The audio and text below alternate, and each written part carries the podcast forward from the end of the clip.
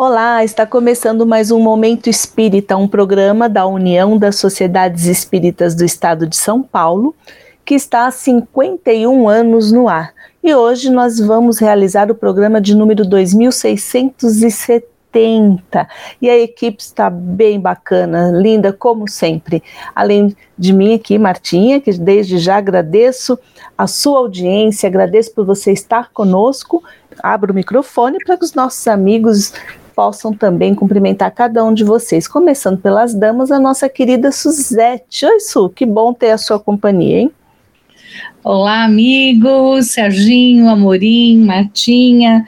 É sempre uma felicidade nós estarmos aqui apresentando o programa Momento Espírita. E desde já a gente quer agradecer a audiência de todos, né, que nesse momento de almoço se dedicam aqui a ouvir o nosso programa e a participar, né? Nossa, que honra, né? Entrasse na casa das pessoas, participar do almoço de domingo. E, enfim, é uma alegria muito grande, não é isso, Serginho? Sem dúvida, Martinha. É um prazer estar aqui com vocês, Martinha, Suzete, Amorim e todos os nossos ouvintes, entrando, fazendo parte do almoço deles, né? É, e trazendo os nossos assuntos do movimento espírita, da doutrina espírita, que é sempre um assunto muito gostoso, não é mesmo, Martinha? Com toda certeza, como também é muito gostoso a companhia de, de todos os ouvintes e dos meus amigos aqui. E não é isso, Amorim? Você também, que honra ter a sua participação hoje conosco.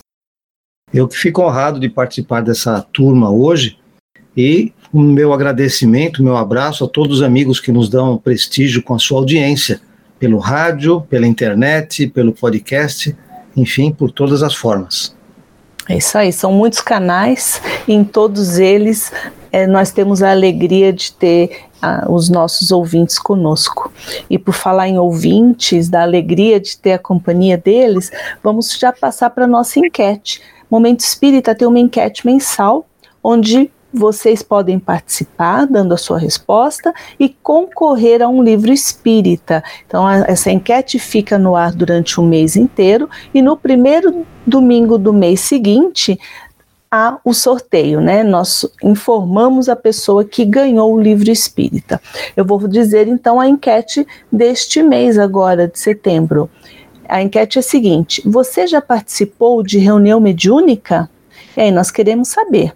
Você pode responder por dois canais diferentes. Pode ser pelo e-mail momentoespírita@usesp.org.br. Eu vou repetir.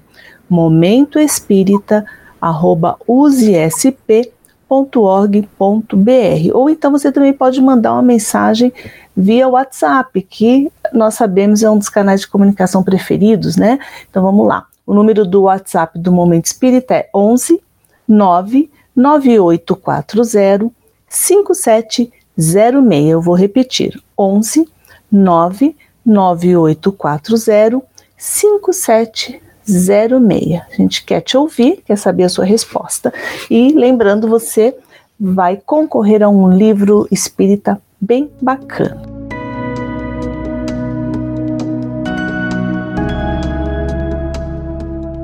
Por falar em livro bem bacana, vamos lembrando que também aqui no nosso programa nós temos uma campanha de incentivo à leitura, onde damos dicas de livros, de filmes, enfim, de coisas legais sobre cultura, obviamente, como o próprio nome diz, e onde você pode estar em contato com a cultura e refletindo e aprendendo.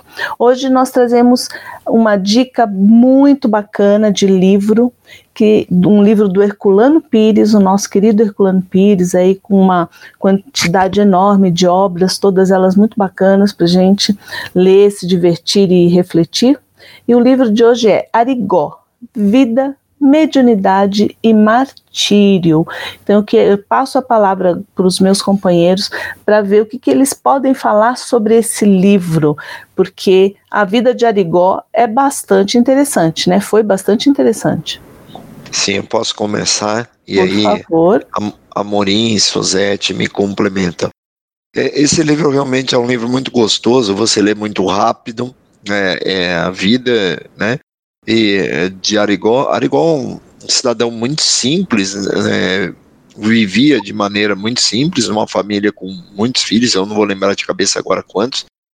É, e desde criança ele tinha problemas, ele tinha sonhos, ele, ele que eram muito reais, que eles, ele tinha muita dificuldade para dormir por causa desses sonhos. É, ele era tido meio que como é, perturbado, alguma coisa, sim, não, não declaradamente louco nem nada, mas o pessoal achava que por causa desses sonhos, desses é, dessas dificuldades dele e que na verdade já era um processo mediúnico se manifestando. Depois ele ele se casa, em dado momento ele começa, com, apesar de combater bastante isso, mas em dado momento ele começa a dar vazão isso e começa a, vamos dizer, ter o contato mais direto e, e com o espírito denominado Dr. Fritz, começa a fazer a, as cirurgias. Eu tô, obviamente, eu estou encurtando sensivelmente a história até que é pra, até porque é para vocês lerem mas ele era muito simples e ao contrário do que acusaram ele muitas vezes de curandeirismo, é, mandaram a polícia a sua é, efetuar prisão, ao contrário, cada vez que, que faziam isso, ele comparecendo na delegacia se entregava, ele nunca, porque ele era super humilde, super é, tranquilo, foi uma coisa muito interessante vieram cientistas americanos, fizeram testes com ele, detectaram o que nós sabemos hoje como mediunidade, mas os cientistas chamaram de paranormalidade, né? Queriam levá-lo para os Estados Unidos. É, inclusive ele curou um dos cientistas, né? Queriam levá-lo para os Estados Unidos, ele não quis ir. É, vou deixar um pouco para os meus companheiros falarem também. É, e por fim, ele morre num acidente de carro, uma situação bem, é, vamos dizer assim, banal. Digo banal no sentido de que ele voltando pro pro sítio dele lá e correndo mais do que o normal e acabou se acidentando e desencarnou dessa maneira. Vou deixar aí para para Morim, para a Suzete complementarem, que tenho certeza é. que eles têm mais detalhes e melhor do que eu. É. O, o, livro é dividido em três partes, né? A primeira que fala bastante dessa vida dele, do impacto dele, que, que, ou então que a mediunidade dele causou, enfim, fala tem os depoimentos médicos e enfim, o que mais que a gente pode esperar desse livro, Amorim e Suzete. Antes de entrar propriamente no livro, eu gostaria de situar um pouquinho quem foi ele. O nome dele é José Pedro de Freitas, né? Ele foi um médium brasileiro, ele era conhecido como José Arigó ou simplesmente Zé Arigó. Ele desenvolveu as suas atividades, todas as atividades que o Serginho estava comentando, uh, em Congonhas, né? Na cidade de Congonhas. E durante cerca de 20 anos ele se tornou, como o Sérgio falou, é, conhecido nacionalmente, internacionalmente, é, devido às cirurgias que ele eram atribuídas, que ele fazia através de um espírito que se de, é, denominava Dr. Fritz. Ele nasceu em 18 de outubro de 1921 em Congonhas, em Minas Gerais, e ele faleceu em 71 com 49 anos, bem novo, né? Bem novo, é. É, foi e a cidade é a mesma cidade do Aleijadinho, não é isso? É, é só uma curiosidade, Suzete. comparações a respeito disso, né? Oi, fala, Sérgio. Tem, tem um museu do Arigó lá em Congonhas do Campo, eu já estive, eu já estive lá, tá? Inclusive, a cidade é muito bonita. Eu não consegui entrar no museu, não estava aberto o dia que eu fui, infelizmente. Mas tem um museu do Arigó lá em Congonhas do Campo. Legal. Ele era um homem muito simples, humilde, de pouco estudo, mas todos dizem que tinha um coração enorme, né? E, e ele tinha esse apelido de Arigó, que é sinônimo de simplório, de uma pessoa da roça. Ele não se importava com isso, não. Né? Então, por isso veio esse nome Arigó. É bem interessante. Bem legal. Ele fazia Amor. dias cortando as pessoas, então isso Sim incomodava muito, não é, Amorim? É, essa é uma das características dele. O Sérgio disse que ele tinha desde a infância é, diversas percepções, e ele conta que quando era pequeno ele é, pastoreava também, e algumas vezes algum dos animais se perdia, e quando ele saía para procurar, é, ele tinha uma voz que dizia para ele a direção que ele tinha que ir. E ele, como cabeça dura, ia na direção contrária, e depois não encontrava, tinha que seguir aquela orientação, e lá ele encontrava o animal. Então, é um fenômeno que acontecia de maneira muito natural com ele desde pequeno.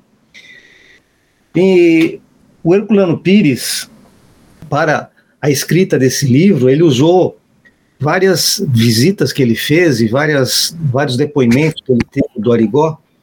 E uma vez ele perguntou a respeito desse trabalho dele, o Arigó respondeu: Veja lá fora como está. É gente que chega de toda parte. Cancerosos tem em penca tudo desenganado pelos médicos. O que eu vou fazer? Não tenho culpa se eles têm fé em mim. Mas não sou eu que curo, só Deus pode curar. Os espíritos se servem de mim porque eu tenho mediunidade. Então ele tinha plena consciência de que ele era um instrumento do ambiente espiritual. Para ter uma ideia, a trajetória do Zarigó como médium, ele atendeu mais de 4 milhões de pessoas. Vocês fazem ideia o que é isso, né? E um pouco tempo até, né? Porque ele desencarnou novo. É ao longo de 21 anos, né? Ele, é. ele fala que fez isso. E ele, essa cura era através de poderes inexplicáveis, o que acontecia ali. Então, por isso que ele ficou muito famoso, né? Era a esperança de muitas pessoas que já não tinham mais condições de sobreviver. É, quando a gente, quando pensamos em médium de cura, o José Arigó é um dos que vem realmente à nossa, à nossa mente. Por isso que eu acredito que tam, também por isso vale a pena demais ler esse livro para saber, conhecer um pouquinho melhor sobre a vida e o trabalho que ele executou, ou melhor, o trabalho executado através da mediunidade dele. Eu vou repetir então o título do livro de José Herculano Pires. O livro é Arigó, Vida, mediunidade e martírio. Vale a pena conhecer.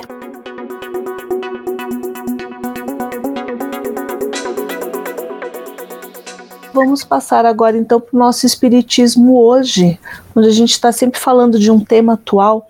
Estamos em setembro, um mês tradicionalmente dedicado à prevenção, à conscientização, né, prevenção do suicídio. E nós vamos falar no suicídio sob a ótica espírita. Enfim, né, qual a contribuição que o espiritismo, que a doutrina espírita tem a oferecer neste, nessa conscientização, né, nessas reflexões sobre esse tema. E antes de passar a palavra para os meus colegas, meus amigos, melhor dizendo, gostaria de lembrar aqui que Segundo o Fórum Brasileiro de Segurança Pública, em 2022 houve um crescimento no número de suicídios aqui no nosso país, de 11,2%. Lembro também que para a segunda OMS, que é a Organização Mundial da Saúde, para cada suicídio existem mais 20 tentativas, ou seja, para cada pessoa que consegue levar adiante, né, finalizar esse ato de tirar a própria vida, outras 20 tentam, graças a Deus sem sucesso. E um outro ponto também importante, isso só para a gente começar agora, é que entre os jovens de 19 a 29 anos, o aumento foi assim muito grande também, né? Foi, aqui no Brasil vem aumentando e é a quarta principal causa de desencarne nessa faixa etária. Ou seja, eu só tem muito mais outro, muito mais para a gente falar mas acho que só com esses dados a gente já consegue bater um papinho importante, é, um, legal sobre esse assunto. Lembrando que então o Brasil, assim, na maioria dos países houve uma queda em 2022 em relação a 2021, mas aqui cresceu. Enfim, o que que o espiritismo, de que forma o espiritismo pode ajudar, pessoal? O que que vocês podem falar sobre isso? Quem que começa? Ô, Martinha, em cima desses dados que você citou, você falou da criança, adolescentes e tudo. Também queria trazer um dado muito significativo que cresceu muito uh, o suicídio da, entre os idosos. 15,2%, principalmente nesse período da pandemia, onde da Covid-19, né, onde muitos ficaram isolados, com depressão, houve um aumento muito grande de suicídios. E aí eles trazem dados muito interessantes que são pessoas acima de 60 anos, no total de 112.230 pessoas, 15,2% é, estão né, os idosos. E eles alegam assim que o idoso é, entra em depressão, se sente um peso para a família, tem as limitações físicas, econômicas, doenças crônicas, incapacitantes. Então, eles preferem tirar a vida para não atrapalhar a família. E a gente vê aqui no livro dos Espíritos, na questão 943 em diante, sobre o item desgosto da vida, suicídio, que Kardec dedicou todo esse, esse item para falar sobre o suicídio.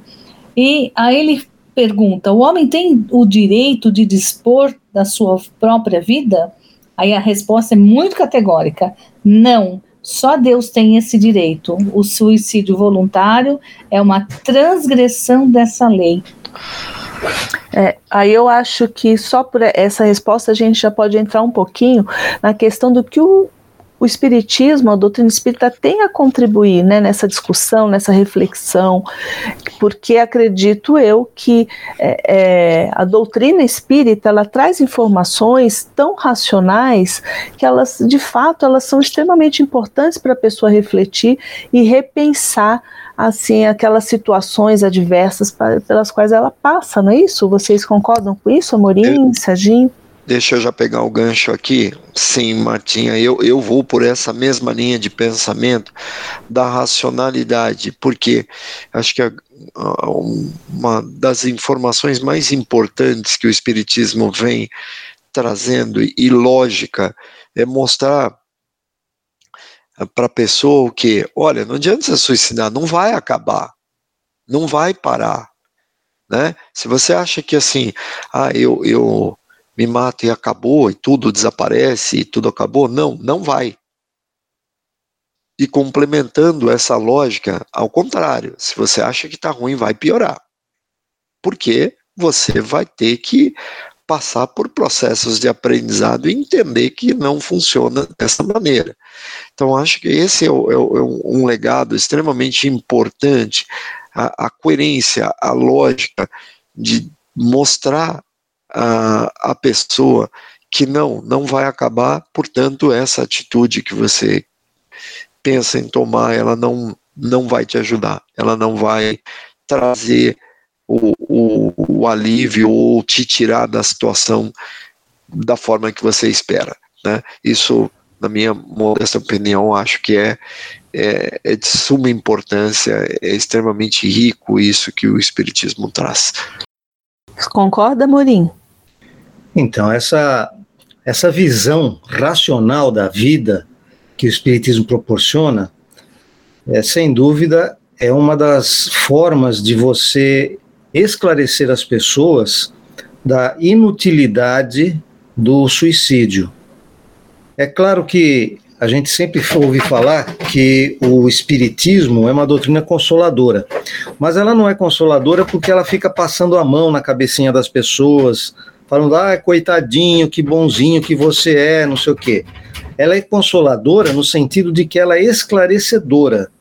E como esclarece, ela elimina mitos. Por outro lado, um aspecto muito importante, a meu ver, é como nós devemos encarar o resultado do suicídio.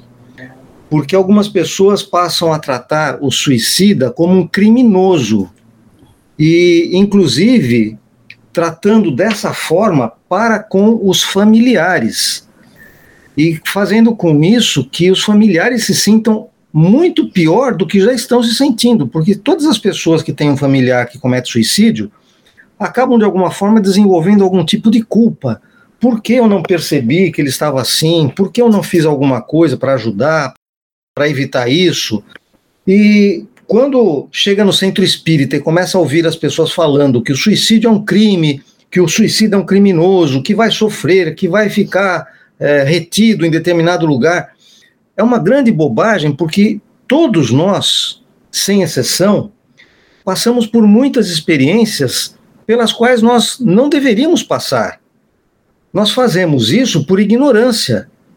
Então, nós somos ignorantes em muitos aspectos. E o suicida, no fundo, é um ignorante que cometeu um erro, mas esse erro ele é perfeitamente corrigível. Quando ele se percebe integralmente vivo no ambiente espiritual, ele reconhece de imediato a inutilidade daquilo que ele fez. Ele começa a pensar em algo para corrigir esse ato. Então ele precisa ser apoiado e não acusado. É muito semelhante à questão do aborto. Não adianta a gente ficar falando para as pessoas que cometem aborto ou aquelas que induzem outras a cometer aborto que isso é uma atitude criminosa, porque nós só vamos aumentar a culpa das pessoas. Nós precisamos é encontrar a solução, encaminhar a solução que é auxiliar o equilíbrio das pessoas. Então os familiares precisam saber que aquele espírito que era familiar e que desencarnou por suicídio, ele não está desamparado, ele não está preso, não está degradado, ele está sendo encaminhado de uma forma ou de outra para uma nova experiência onde ele vai superar essa situação. Então me parece que a questão do suicídio precisa ser abordado também por esse lado, porque senão a gente só vai ficar falando no mal que o suicídio faz e que faz, mas quantas coisas mais nós fazemos que não deveríamos fazer? E nem por isso a gente fala que todo mundo é criminoso, porque os espíritos dizem que sempre que a gente transgride a lei divina, nós estamos cometendo um crime. Mas é um crime moral. É algo que vai contra nós próprios e que nós temos que corrigir. Mas o fato de ser crime nesse sentido não nos torna todos criminosos, torna-nos, na verdade, mais claramente imperfeitos. E precisamos, portanto, aperfeiçoar o nosso comportamento. Essa é a, é a direção e que nós devemos pautar o nosso trabalho no centro espírita, na, na minha opinião, Marta. E principalmente, né, Martinha, uh, nós devemos trabalhar com a questão da prevenção do suicídio. Então, fazendo campanhas, observando, porque nós temos que observar muito atentamente todos com quem nós convivemos dentro de um lar. Às vezes a pessoa não está bem, você tem que observar, conversar, e também pessoas dentro do próprio centro espírita. Nós já encontramos pessoas que não estavam bem. Então, uma conversa ajuda muito ele não praticar o suicídio. E já houve caso, um caso de uma pessoa que falou: "Eu não vou me suicidar porque conversei com você, né? Você me convenceu que não vale a pena". Então, às vezes uma palavra pode salvar muitas pessoas, né? Então, o centro espírita tem um papel muito importante nesse aspecto. Vocês concordam comigo? Concordo plenamente. É um, é um dos espaços de extrema importância para falar sobre o assunto, trazer informações extremamente claras e, enfim, tudo que vocês colocaram aí foi de extrema importância. Uma pena que o nosso tempo é curto, porque esse é um assunto palpitante, importantíssimo, mas não tem problema, a gente pode voltar a falar sobre isso em uma outra ocasião. E eu acho que tudo que foi falado aqui já traz grandes reflexões para todos nós, não é verdade?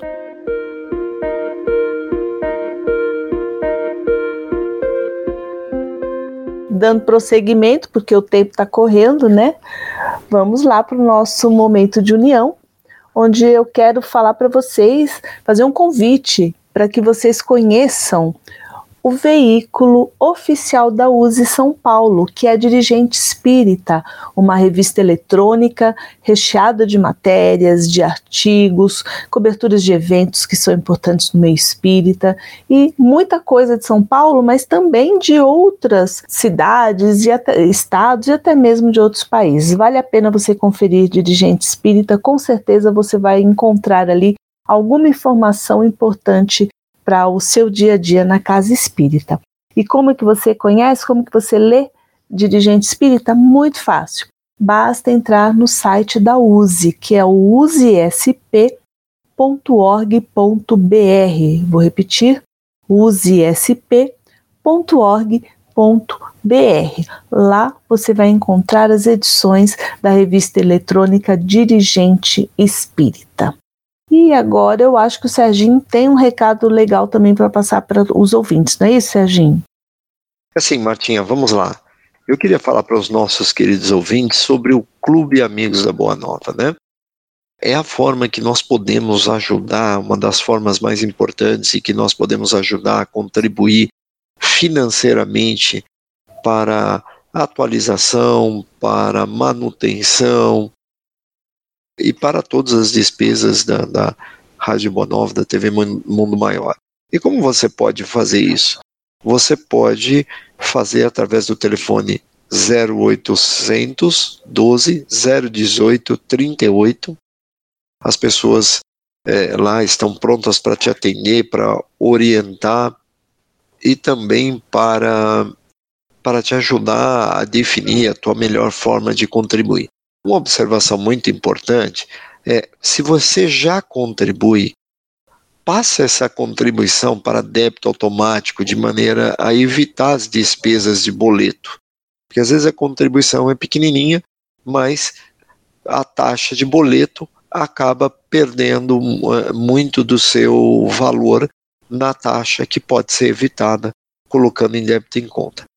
Se você não, não usa mais telefone praticamente, tudo você resolve pela internet, você pode entrar no site feal.colabore.org que você também vai conseguir obter todas as informações, é, conseguir definir a tua forma de contribuir, é, obter todas as informações no site.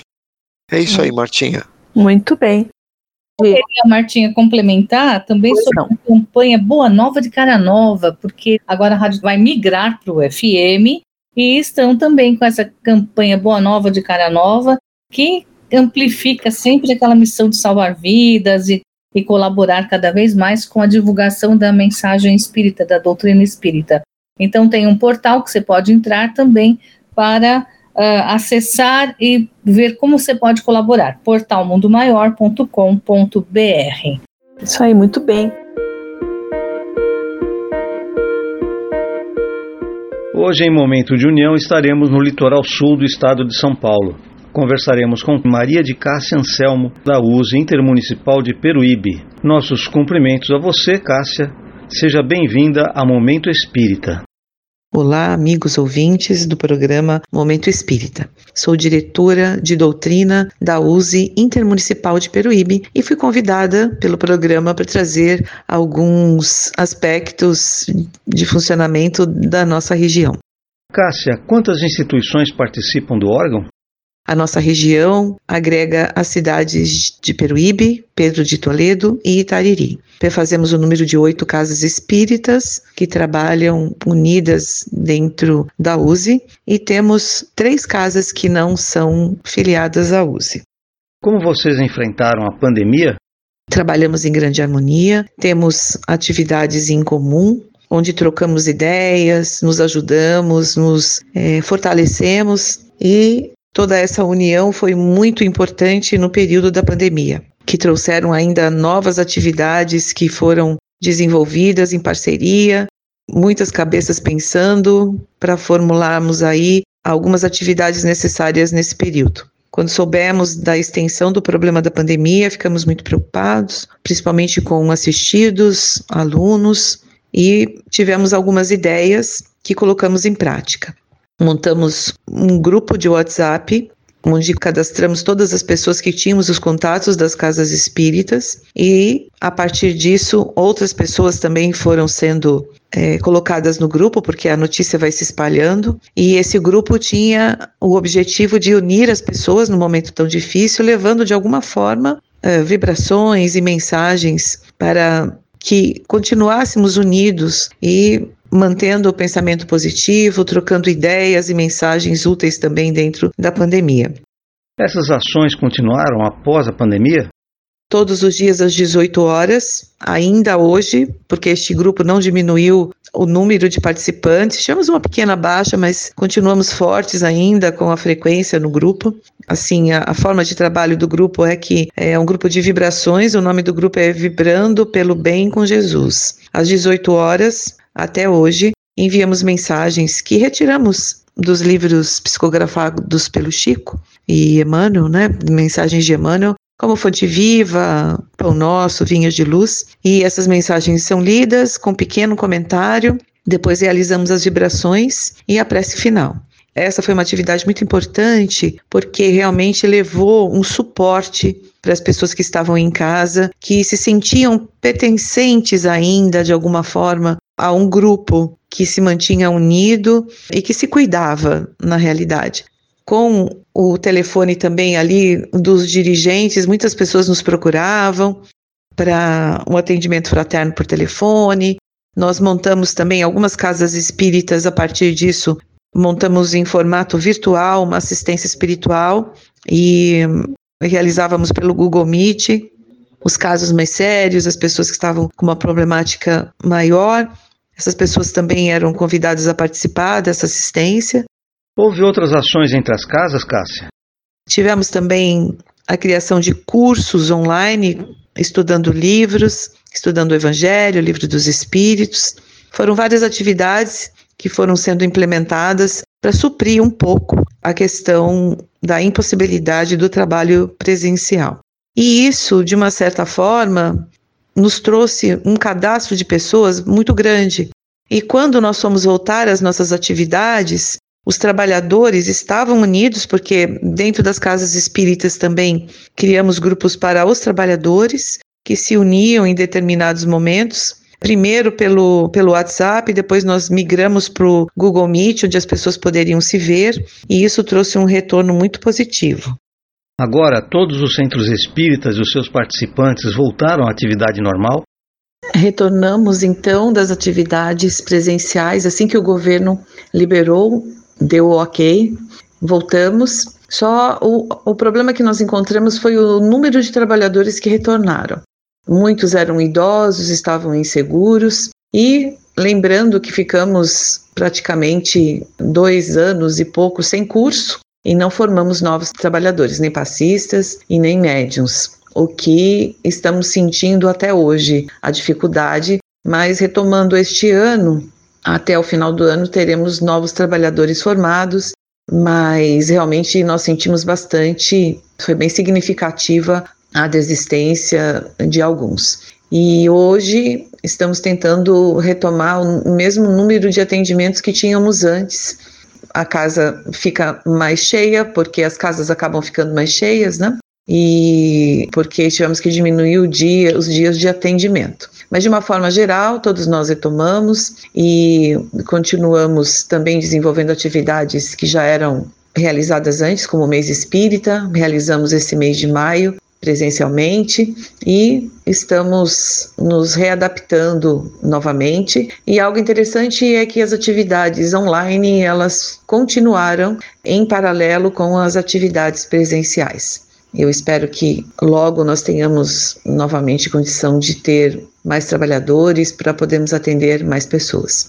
Nós, de Momento Espírita, agradecemos a atenção de Maria de Cássia Anselmo, da USA Intermunicipal de Peruíbe, por nos conceder esta entrevista em Momento de União. E cumprimentando todos os amigos da região, abrimos o microfone para sua despedida.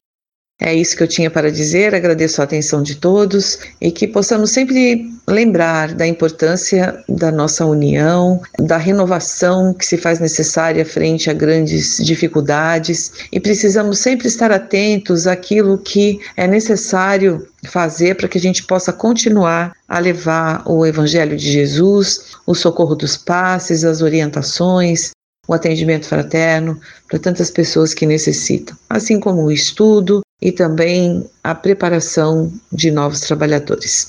Muito obrigada pela atenção de todos.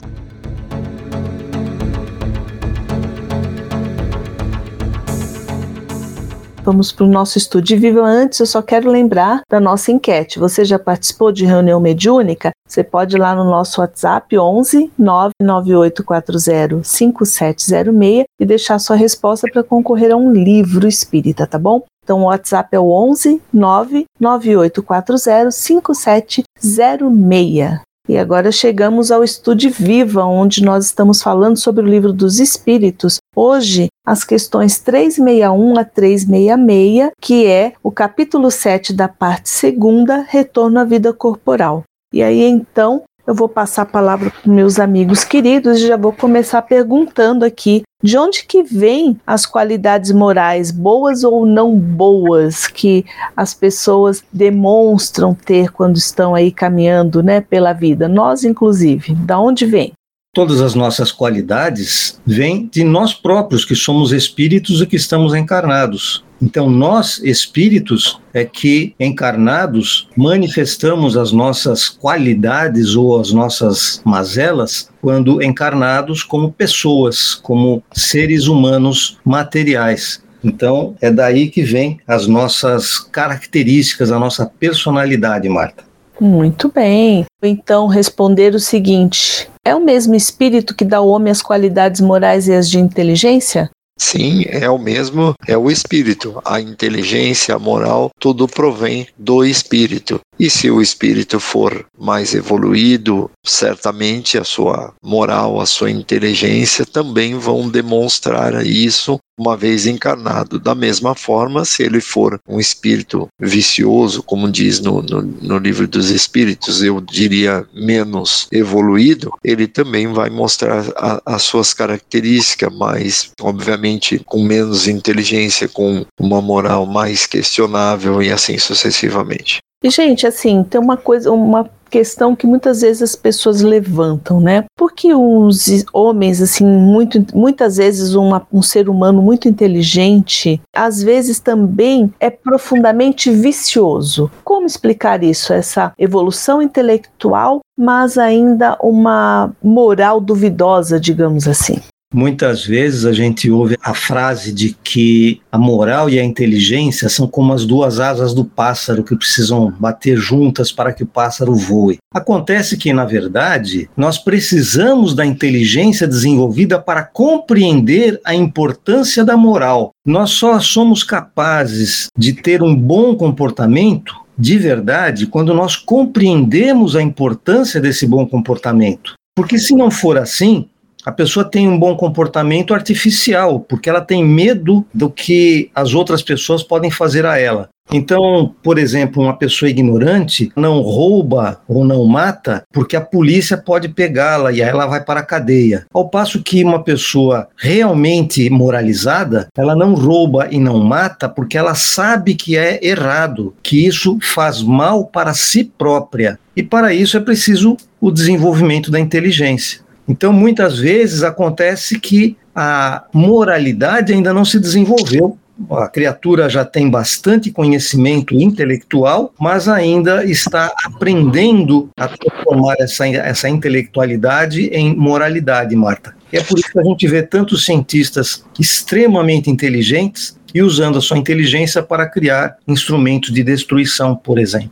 Até complementando o que o Amorim muito bem explicou, o espiritismo é extremamente lógico, né? E até uma questão lógica. Se você desenvolver a sua moral antes da inteligência, o homem não sobrevive, porque no início do seu processo de evolução, ele tem que matar para comer, ele tem que fazer coisas que depois ele vai evoluindo, ele vai se melhorando, ele vai aprendendo. A inteligência vai fazendo com que ele viva melhor, aprenda a viver em sociedade, aprenda a chegar no ponto em que o Amorim muito bem explicou, em que ele entende que ele não, que ele não deve roubar, porque isso ele está prejudicando o outro, ele está e não precisa ninguém, é, ele não precisa ter medo, é simplesmente compreensão. Só que se ele desenvolve esse senso antes, lá atrás, ele não sobrevive no processo evolutivo.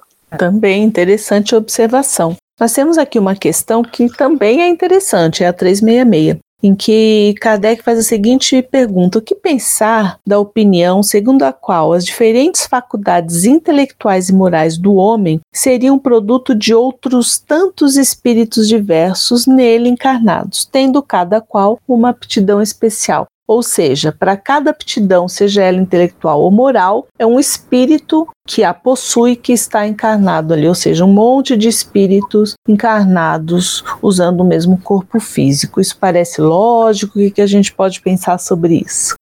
Em minha opinião, realmente não tem lógica porque nós então não seríamos um espírito, nós seríamos uma legião encarnada num corpo e haveria disputa, porque esses espíritos todos encarnados, eles ficariam disputando o espaço para manifestação. É o que acontece, por exemplo, em uma assembleia. As pessoas fazem empenho em que a sua opinião prevaleça e há disputas para que essa opinião é, seja predominante. As pessoas se agrupam e brigam até para que tenham essa proeminência na Assembleia. Então, cada um de nós não poderia ser uma legião. É até engraçado que algumas doutrinas, algumas agremiações ditas religiosas, dizem que aquelas pessoas que têm manifestações mediúnicas estão sob o domínio de uma legião, que não compreendem, evidentemente, o que é a mediunidade e como ela se desenvolve, né, Sérgio?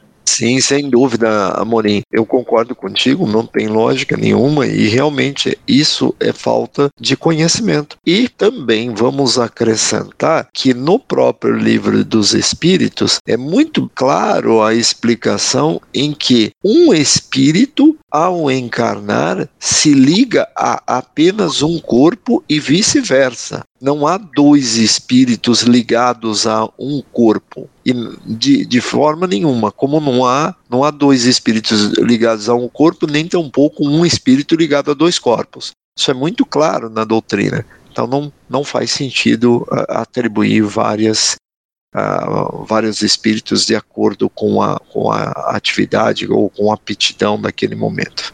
Mesmo porque se existi, existissem vários espíritos, não teria como que a gente ia ter responsabilidade, né, sobre as nossas escolhas, as nossas atitudes, enfim. É interessante. Tá vendo, Martinha, como eu falo que a doutrina é lógica? Olha aí o que você uhum. colocou, extremamente lógico. Como é que você vai atribuir a responsabilidade se tem vários responsáveis pela, pelas atividades que o, que o homem encarnado realiza? É isso aí. Seriam então. vários irresponsáveis, na verdade, né? É. é. é. Para cada atitude teria um. Enfim, é, como vocês colocaram, né? Não tem como é, levar adiante essa teoria, ela, ela é irracional, e a, e a, doutrina não, né? A doutrina se pauta na razão. E é isso, como o nosso tempo acabou, passou super rápido, mas vamos lembrar aí uma coisa que a gente sempre diz, é, o nosso tempo é curto, então nós trazemos apenas alguns pontos para refletirmos rapidamente, sim, mas também para instigar você, querido ouvinte, a buscar diretamente na fonte, ler, refletir, estudar com seus amigos no grupo de estudo. Enfim, essa é a proposta. A gente sabe que não dá para esgotar de forma alguma todos esses ensinamentos no tempo que a gente tem.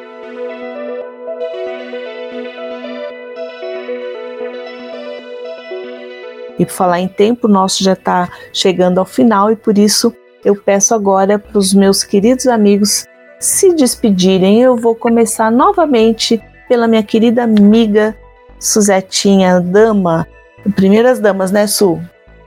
Tá bom.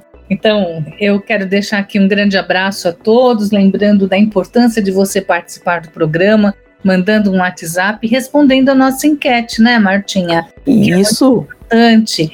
E você vai concorrer ao sorteio de um livro espírita que será feito no primeiro domingo de cada mês. E nós adoramos receber as, o seu e-mail, receber as, o seu WhatsApp. E assim a gente fica conhecendo você que está nos ouvindo. Então não esqueça de mandar agora mesmo, anote aí o WhatsApp direitinho para você poder participar conosco. E eu, Suzete, quero desejar um ótimo domingo e uma ótima semana e um beijo. E quero mandar um beijo no coração de todos. Muito bom. Meninos, Amorim, por favor. Um grande abraço aos amigos, um agradecimento pela audiência que nos oferecem. E lembrar que esse tema específico dessa enquete vai ser utilizado no próximo mês. E já tivemos várias manifestações interessantes, viu? Mande você também a sua participação em nossa enquete. Muito bom. Serginho? Um forte abraço a todos. É sempre um prazer estar com essa equipe e estar com todos os nossos ouvintes falando desse assunto muito gostoso que é a doutrina espírita. É isso aí, pessoal. Eu, Martinha, também me despeço agradecendo a sua audiência. É uma alegria estar aqui com você e até o próximo domingo com o Momento Espírita. Tudo de bom e um grande beijo.